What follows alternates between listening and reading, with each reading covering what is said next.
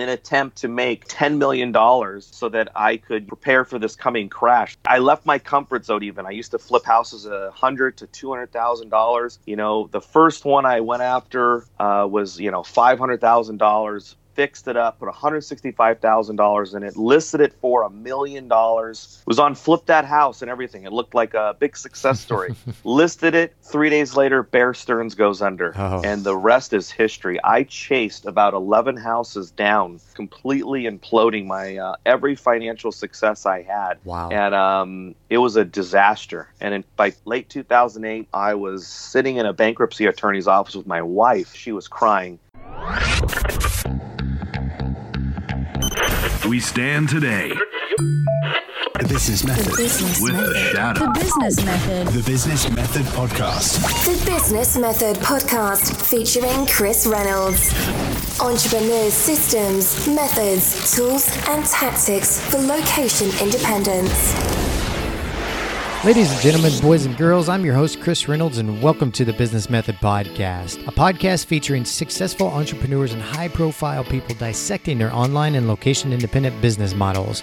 We dissect the different methods, tools, and tactics of high performance online entrepreneurs and high caliber people in a series format. On our first series, we interviewed 100 entrepreneurs in 100 days that had built businesses creating $100,000 or more annually. On our second series, we are interviewing 100 entrepreneurs that have built location independent businesses that generate a million dollars or more in annual revenue. There's a growing movement of people building these caliber of businesses, and we are getting behind the minds, the logic, and the science of what it takes to build businesses like this. On top of that, we also gather entrepreneurs at events and retreats around the world. This October, we are having our annual event in Thailand, Get Shit Done Live. It's 10 days of high performance productivity, targeted collaboration, and rapid execution designed for entrepreneurs to get a lot of work work done in a little amount of time. Some say it's like 10 months of work in 10 days. There's a magic that happens when brilliant minds come together to push one another towards productive execution. That is exactly what this retreat is about. Check out all the details at thebusinessmethod.com. That is thebusinessmethod.com. Now, let's jump in today's show. The Business Method. I love hearing stories of entrepreneurs hitting rock bottom and building their way back up to the top. They are the stories of persistence, inspiration, and bare knuckle drive to never accept something less than what they feel they deserve. Today's guest is in that category of incredible people and the founder of Future Money Trends, Daniel Ameduri. Daniel and I talk about how he built a real estate portfolio up to millions as a young man and then lost it all in the 2008 crash. He then rebuilt himself back up to millions in a short five years. We dive deep as Daniel shares about recovering from being broke, how he now teaches his children about entrepreneurship, his prediction on the global economy for the next 10 years, and his insight on location independence. You guys, without further ado, let's welcome Daniel to the show. Entrepreneurs' systems, methods, tools, and tactics. And listeners, I'm incredibly excited to welcome Daniel Ameduri to the show. Daniel, how are you doing, my friend? I'm doing great. Thanks for having me on. Thanks for coming on the show. Daniel, I, have got to ask where you're calling in from today. Uh, Austin, Texas. Oh man, you know I haven't been to Austin, but I have so many entrepreneurial friends that live there and love it, and I know more and more people are moving there. Uh, how long have you been based there? I relocated here in 2014, originally from Southern California, and uh, you're right. I, have never ran into so many entrepreneurs ever. I mean, it's it's amazing. Uh, half my community works from home. Did you? Is that why you moved to Austin specifically for the so I, the, the environment?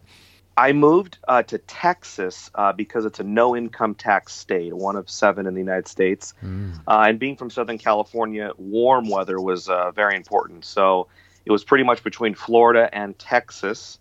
And ultimately, Texas won out because uh, the wife wanted to be a little bit closer of a flight back to California to visit family. Gotcha. And originally from Southern California, your you and your yeah, wife? the yeah, the LA County area, both of us born and raised. Um, love California, but the taxes and the business environment just got very difficult. So I uh, was very happy to move to Texas because we fell in love with the people. Very, very warm and welcoming. So I didn't realize that Texas was a no income state. So basically, you get no tax on any personal income. Is that how it works?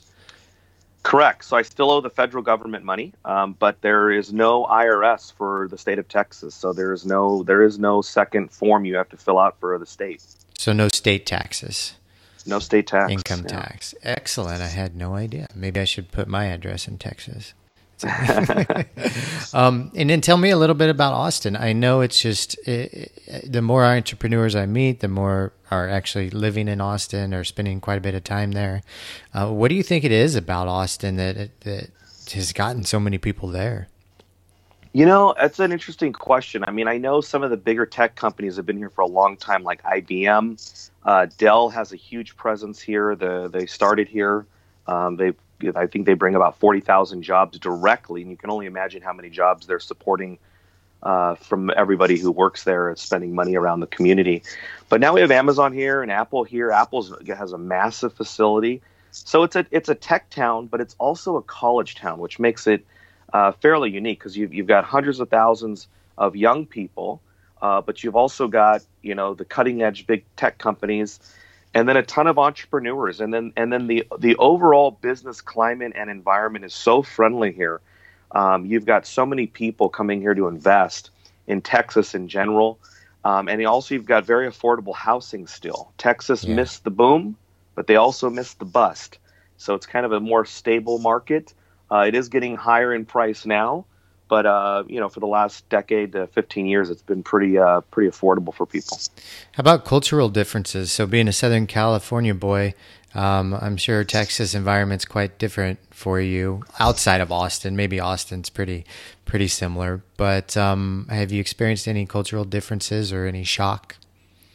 Yeah, I mean, look, so you've got the shock side of it is like last week I had to get my uh, car tags updated and in, you know at a, pr- at a private company and uh, the guy's got you know a gun on his side uh, who's you know taking my car around back to check the oil uh-huh. um, so that's the shock side the but the uh, the the the real cultural thing that I've really enjoyed is just the, the people are very friendly. Um, I mean, I'm taking even sometimes on the freeways, people can be rather quite friendly and you know, when we moved in, I've had people bring me cookies and fruit, and people have come to introduce themselves to us. And uh, when I'm walking on the street, if a car is coming, you know, against, uh, you know, towards me, they, they'll literally go completely on the other side to go around me. Um, it's just, and it's like that everywhere. You find yourself waving to every single person who drives by you in the community. Very just true. a very friendly place. Yeah, that's one of the things I do miss about middle America is the politeness and friendliness. Um, and I do enjoy that when I go back every now uh, once a year. So Daniel, let's let's talk about you a bit more. And I was reading uh, your bio and reading about you, and you've done some amazing things, including predicting the 2007 2008 crash, um, calling for the Dow Jones collapse of Lehman Brothers and AIG, creating future money trends, actually going broke and then creating uh, millions of dollars in, I think, just a short period of time. And the list goes on and on and on. You've done some pretty amazing things. But the one thing that stood out to me that I really liked, and I want to ask you about it. It's you said, or anyway, uh, in your bio somewhere that I read, it said you're a full time fact finder and I'd like to know what that means to you. You know, that's it. That's um, something that uh, I was introduced on a radio show one time, and I kind of just stole it and took it, and I was like, I like being a full time fact finder. And it wasn't so much that I'm I'm sitting here, you know, studying the news every day, but I I try to talk to different people in different sectors, and I try to ask them what's going on and get their opinion. I was in Italy recently. I was talking to one of the guys and just asking them, you know, what their opinion is on on the unemployment situation. And I would look at the data from the government, uh, and then kind of, you know, I like to just kind of do a little sampling myself. Um, so it's more like a surveying as well. Um, but certainly, when it comes to fact finding, when it comes to investing, and um, and personal finance, I like to look at the, the, the results. You know, people will tell you to do certain things like you know you, you, when you get out of school go to college and then you know you you got to find somebody to uh, an employer to pay you benefits and 401ks and i kind of like well okay so that sounds like a good plan but what are, what have the results been specifically for the millennials? How's that working out? Um, so i just i'm very i, I would say that the fact finding is is just a heavy uh, skepticism towards anything. Do you can you balance that skepticism with optimism? I mean, all I think all of us entrepreneurs need a bit of optimism to to believe in some of the crazy, wild ideas that we have. Right? Is there is there a balance for you between you know finding that skeptical line and also being optimistic and believing in some of the ideas that come up in your head? You know, it's a, it's a good point because you do have to be optimistic. And you also don't want to be so skeptical that you don't try things that cause you to fail. Because uh, failure is very normal and it happens often, more often than we think. Um, and we shouldn't be afraid of it. So, though I do want to be skeptical about trying and implementing new ideas or marketing ideas, certainly for my business, um, at some point in time, you do have to take that leap of faith. Uh, so, I, I, personally do feel like that I am, I'm definitely an optimist. Um, but I am skeptical of a lot of things. I've seen, you know, especially the older we get, right? I'm sure this we can all experience this, uh, appreciate this, or uh, connect with this. That the older you get, you know, look, you've you've probably been screwed a few times, um, mm. and you've you've probably you know built some skepticism. Okay, Daniel, let's talk about your entrepreneurial career. And I know it's you have a vast one. Did you grow up in an entrepreneurial environment? I did not. Uh, my father was um, uh, an engineer worker, mm-hmm. and my mother was a stay-at-home mom. What but nobody really encouraged entrepreneurship. What was your first business that you started? well, my first business uh, underage was in uh, fifth grade. The teacher was selling pencils for ten cents to any for anybody who forgot their pencil I started asking my mom for pencils, and I was selling them for nine cents. and the only reason I remember that story is because I got in I got in trouble. Get in trouble. Uh, yeah, the teacher brought my mom to school and said, "Did you know Daniel's selling pencils?" And you know, it's uh, it was the first time I got in trouble, really. Yeah. Okay. What was the first? I, I guess you would say official full fledged business after that. Yeah. Um, I, you know, when I was uh, 16 years old, I, I mean, but there's a lot of businesses between. But when I, I started a, a gym uh, I bought into a gym um, with some other people that I was doing martial arts with, and I started running that at 16 years old. I was, you know, teaching martial arts, and that is one of the ways how I made money as a teenager. Uh, and then right out of high school at 18 years old, I bought my first rental property. So that's probably moving into now. I'm, I have I have a, a really truly official business because uh, even when I did have the martial arts studio, the gym, uh, my father had to use his last name for the company. Um, excuse me, not his last name, but my father had to use his name, uh, you know, on the business. Uh, but then I started, you know, the real estate business and uh, went right out of high school and just started purchasing uh, rental properties um, uh, up until the point where my dad wanted to charge me rent. at that point, I, I, finally moved out at 22 years old. Um, but um, yeah, I think I probably at that time had a million dollars of real estate assets under my control, uh, not in equity but in assets. At 22 years old, and my dad was like, "Hey, you need to pay rent." I was like, oh, "I'm out of here," uh, but I was sure having fun, not paying anything, literally having zero cost, zero burn rate, and just I kept acquiring rental properties. Yeah, of course. What type of martial arts studio did you have?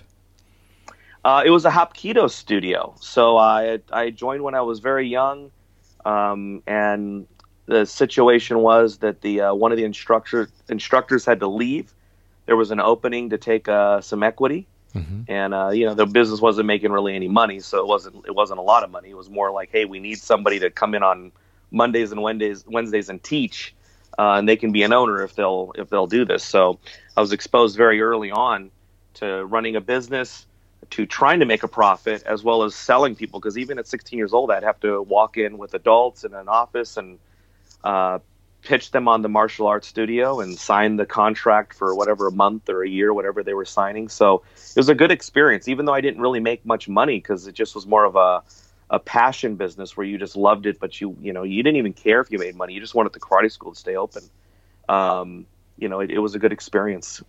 So we had a, a guy on the podcast just recently, and he starts businesses that he's he's he's emotionally invested in the success of the business but not the product but he knows it's winning products.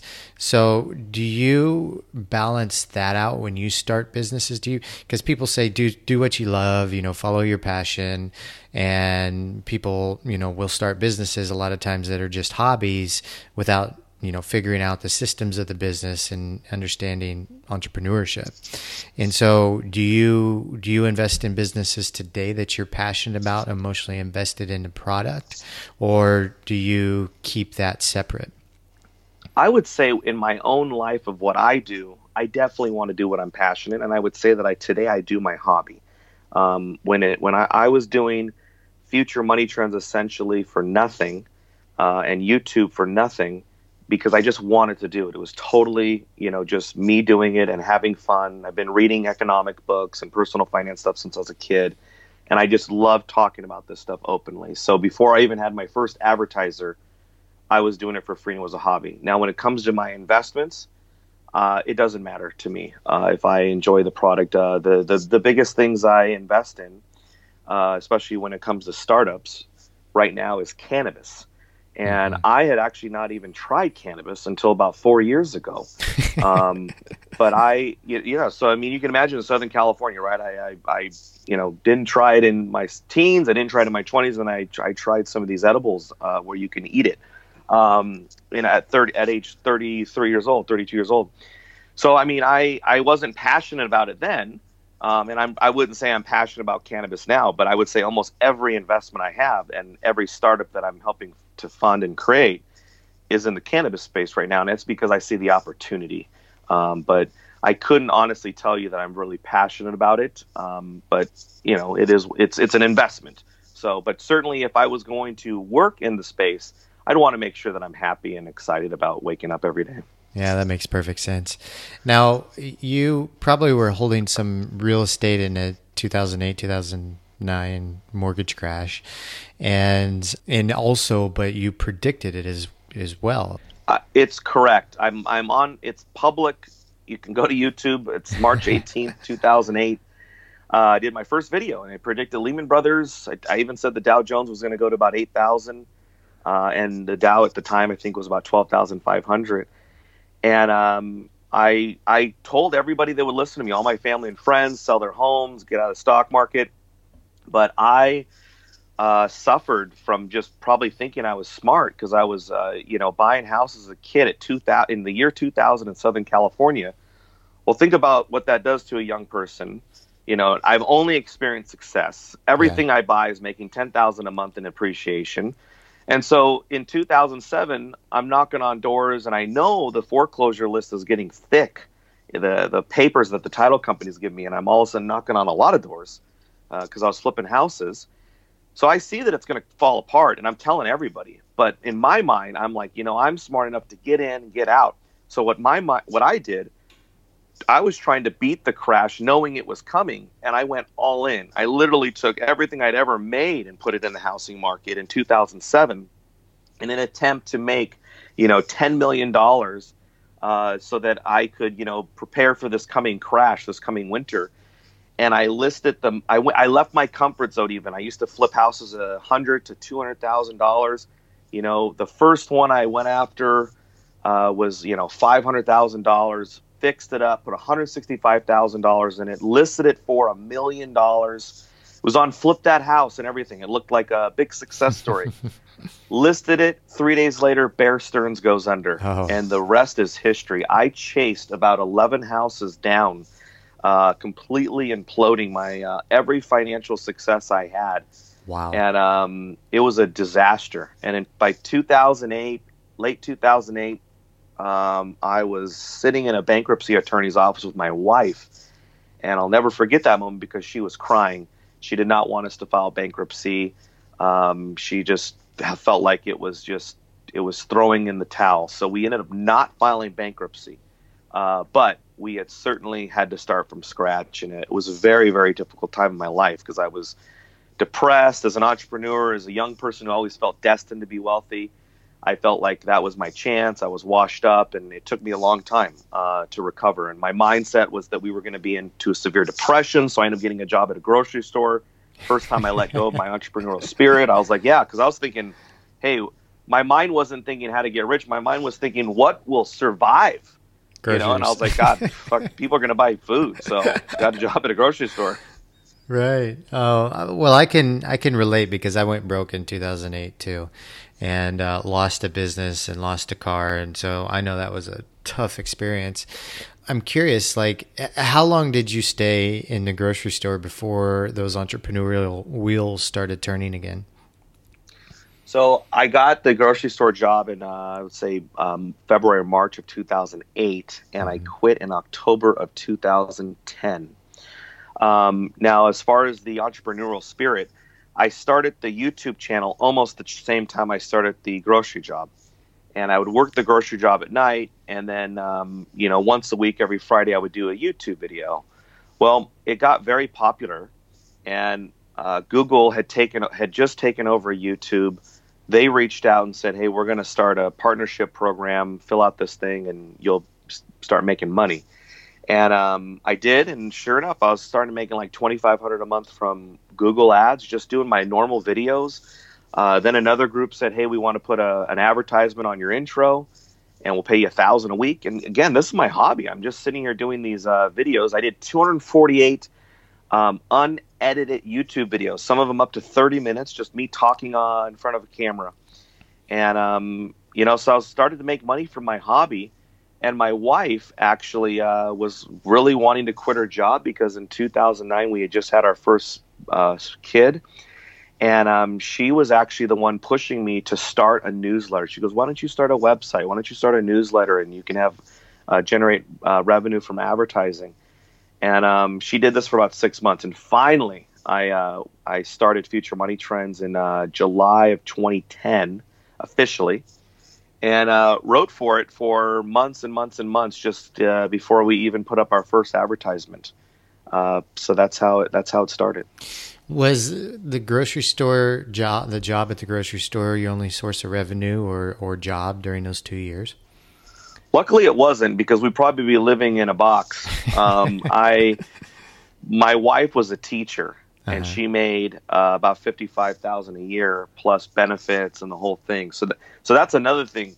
When um when I did decide to quit the grocery job and end advertising um, from YouTube and stuff to focus on future money trends and building that, that was hard because uh, we knew when my with my wife quit, that was that was a very safe, safe job. And again, everybody consider the, the, the time we're in, 2009. People are being laid off by the hundreds of thousands. You do not let go of a government teaching job where you're. My wife, by the way, she was um, in California. She's te- she was tenured, which meant, you know, outside of uh, you know becoming a serial killer, you couldn't fire her. Yeah. Um, so we had a very safe, stable income. So when she quit that job, and uh, you know, we went full time, you know, future money trends. That was a, a, big leap of faith. But I'm so glad we did it because honestly, once once I was 100% focused on future money trends, the income uh, came in with advertising, and, and it just it was shocking. Um, you know, we had um, let's say 2010 um, as a couple probably made I don't know seventy thousand dollars. Future money trends in the first uh, 13 months uh, made 1.1 million dollars. Nice. And I was the web guy. So think about what our expenses were: uh, ten dollars for GoDaddy, mm-hmm. um, and you know, fifty dollars a month for iContact. So we had almost no expenses at that time. Incredible. I, I want to ask you about uh, again back to the grocery store experience. Being um, a young man that created a significant amount of wealth and generated success for himself. And then all of a sudden um, and having these all these properties and then all of a sudden going to sacking groceries uh, and for two years. How was that? How did you handle that? How did you keep your morale and keep keep your head above keep your head up and keep going through that time uh, vast quantities of alcohol. no, I'm just joking.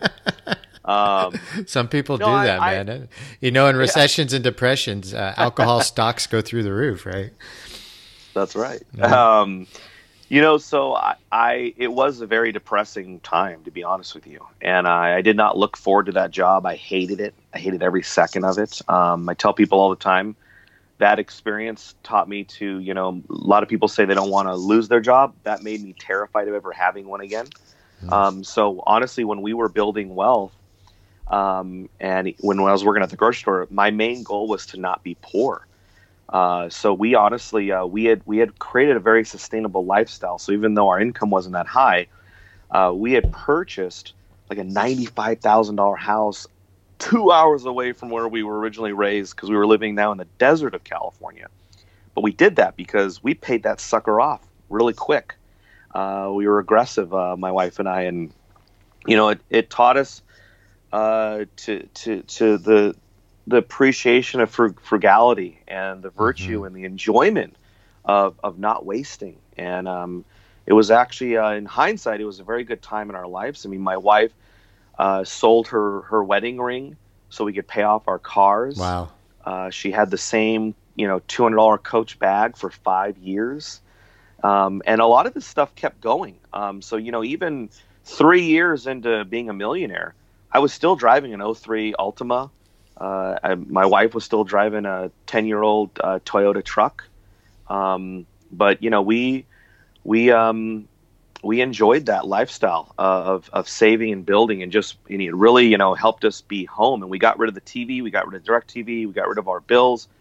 And so uh, you know we began to form a new lifestyle and culture almost like uh, what some people in other countries enjoy where instead of my wife we broke out of this routine of, uh, of being busy and um, and you know watching a lot of TV or something during the week, and and all of a sudden it became you know sitting around outside, watching the sun go down, drinking wine, talking to 9:30, and that that became our lifestyle, and to this day it still is. Yeah, that's uh, I think everybody needs to experience either some type of form of slash poverty or going broke and rebuilding themselves because it, it creates appreciation, especially on the back end when you do have money.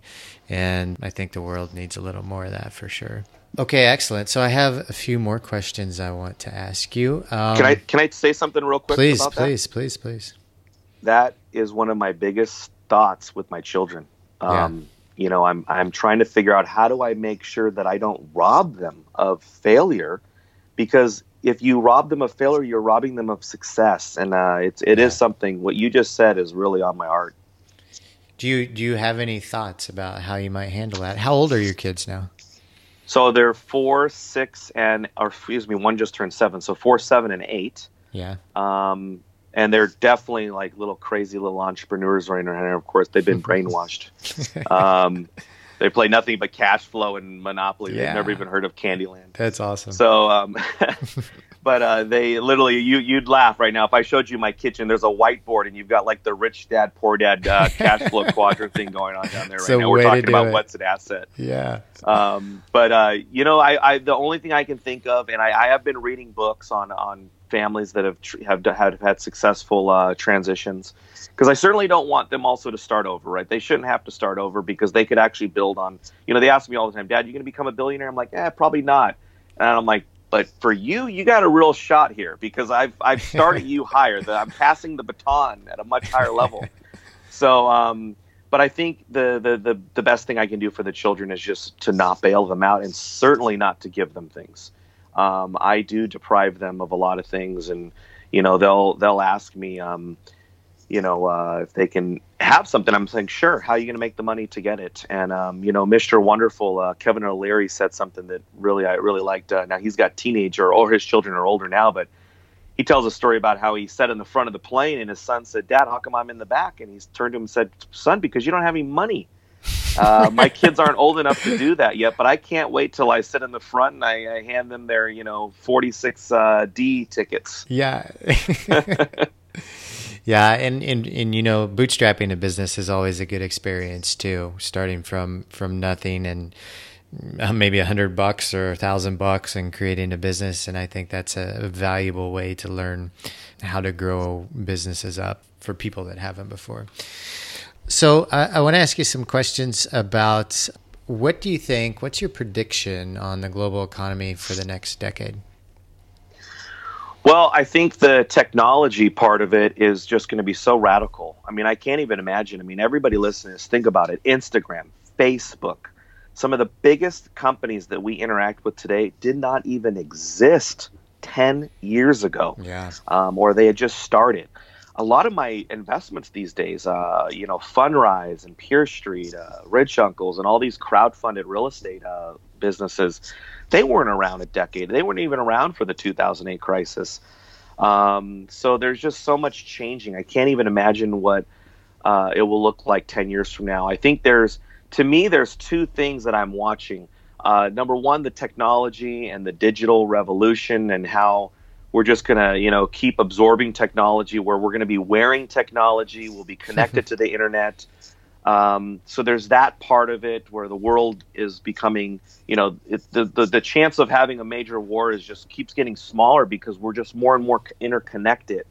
Um, and then there the second side of the global economy that i look at is not as optimistic and that is the sovereign debt and public debt. Mm. the world is up to their eyeballs in debt and specifically the United States, which is the reserve currency. So, uh, I you know I don't know what's going to happen over the next ten years, but I'm certainly can I, I have to imagine that there's a, a, high likelihood that there will be some sort of financial crisis greater than the 2008 financial crisis over the next 10 years.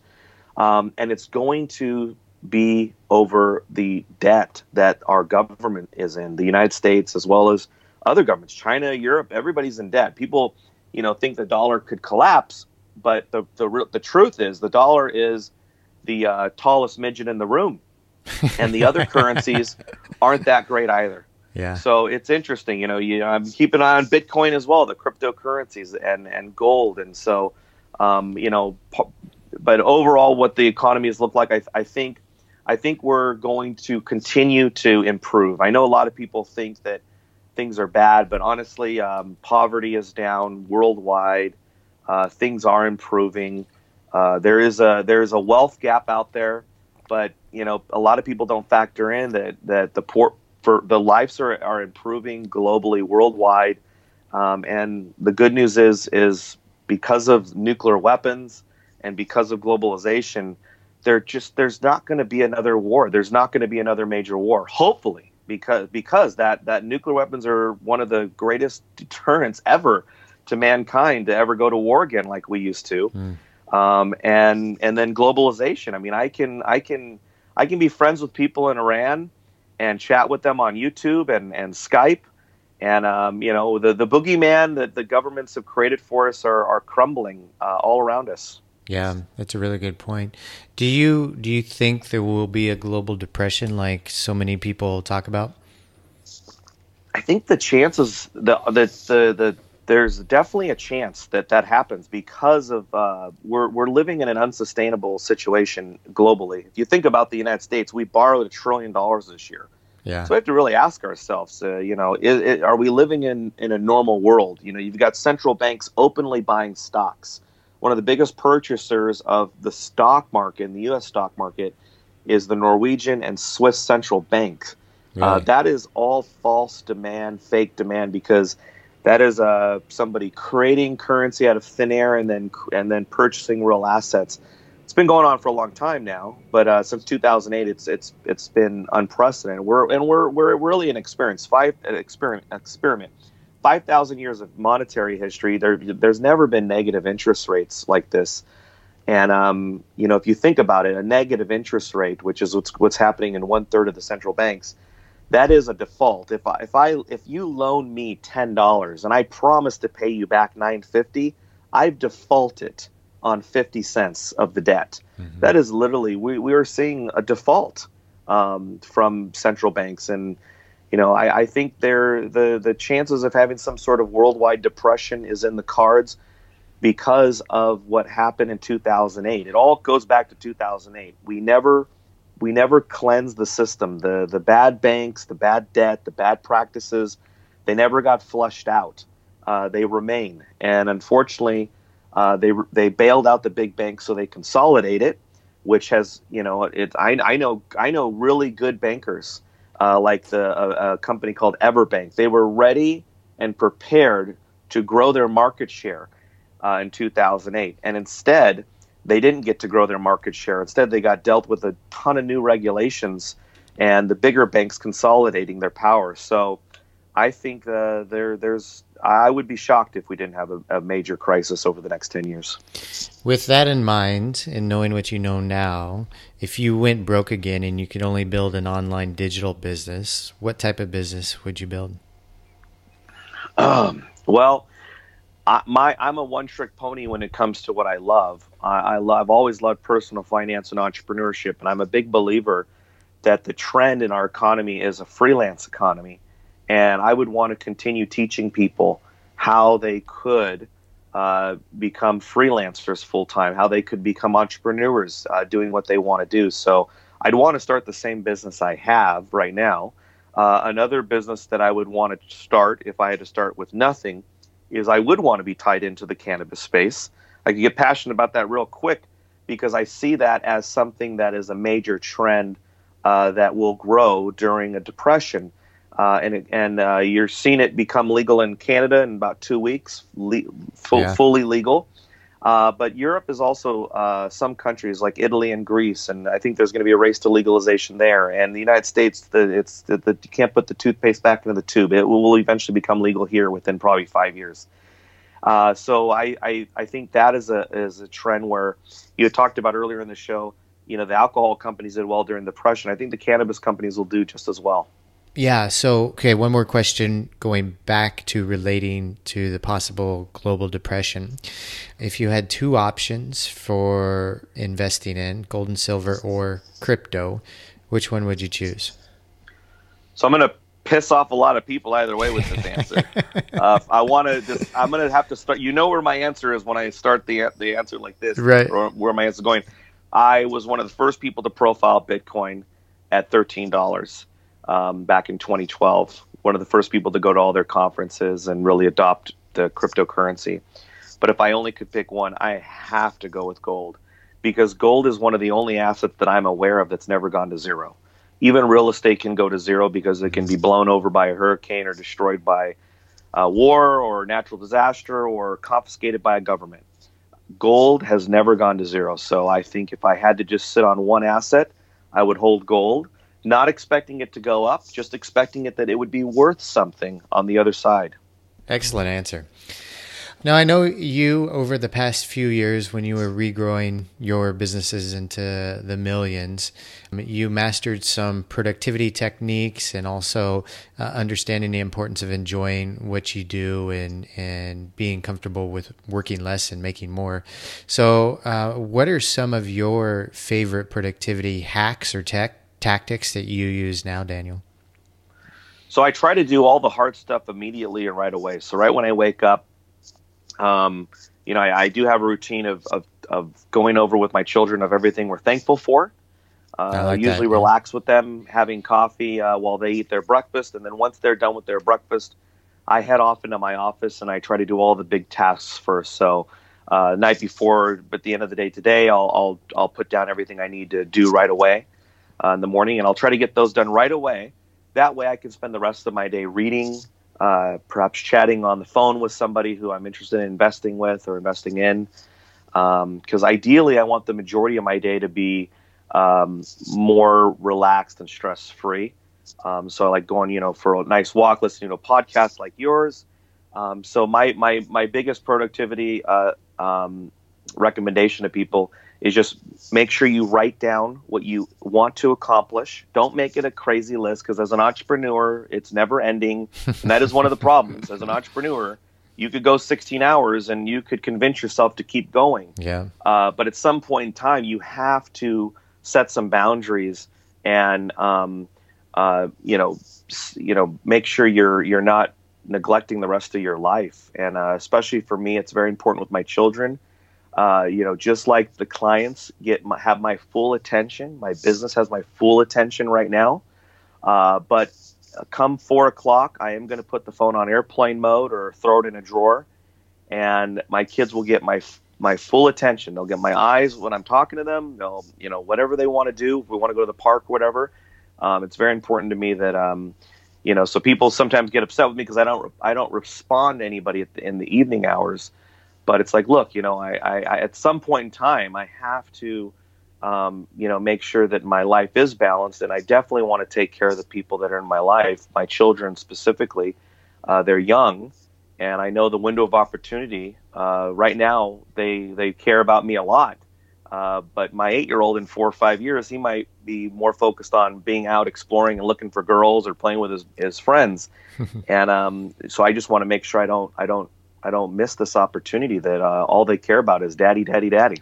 And I know you mentioned that having that freedom is very important in your life to spend time with the family, but also something that I think is really cool with and trending more and more with entrepreneurs that have families is traveling and being able to have that liberty to.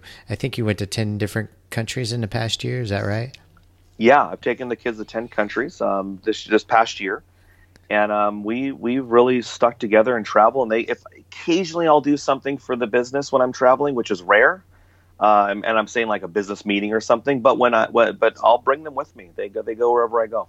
And then also you're working on possibly trying to live abroad for an extended period of time in in Asia. Is that right? Yeah, I'd like to actually do Asia, Europe, and South America over yeah. the next three, four years. Um, and it is part of it is just for the children to really help them uh, adopt and, and learn the, the, the, the, cultures of other people and to really understand and perhaps uh, have more exposure to foreign language. Um, I really like Asia though. Um, I think it's you know it's an, it's an interesting place. It's adopted uh, Western business and uh, British common law in the sense of property rights. Many parts I'm talking about. Mm-hmm. Obviously not all of it.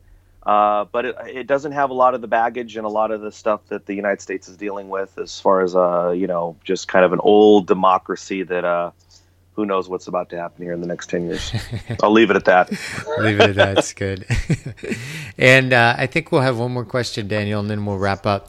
If you knew that you had a hundred more years to live, what would you be doing differently? I don't think I'm doing anything differently, uh, to be perfectly honest with you. Um, uh, because I, first of all, I'm kind of I'm I'm crazy enough to think that these big billionaires uh, in the tech industry might actually help us live a lot longer than 100 years from now be, on. And I kind of think people under 45, 50 years old, we probably got a little shot here. I'm 37, so I'm feeling pretty good. Yeah. um, so anyway, uh, I, I I don't think I would be doing anything differently. I'm very happy. I, I really am living my dream life. Uh, I'm, I'm, I'm, I, I do my hobby for a living, and I can go hang out with my kids right now if I want to. They're in, they're, they're on the other side of the wall. Yeah, I asked that question to a, a guy on the episode on the podcast just a little while ago, and he said I would work less and and that's funny because it's kind of the same answer that I imagine he would give if if he knew he only had a few years to live too. So, mm-hmm. but he said, I'm still oh. going to keep working really hard. And I thought, well, maybe you should work less, but.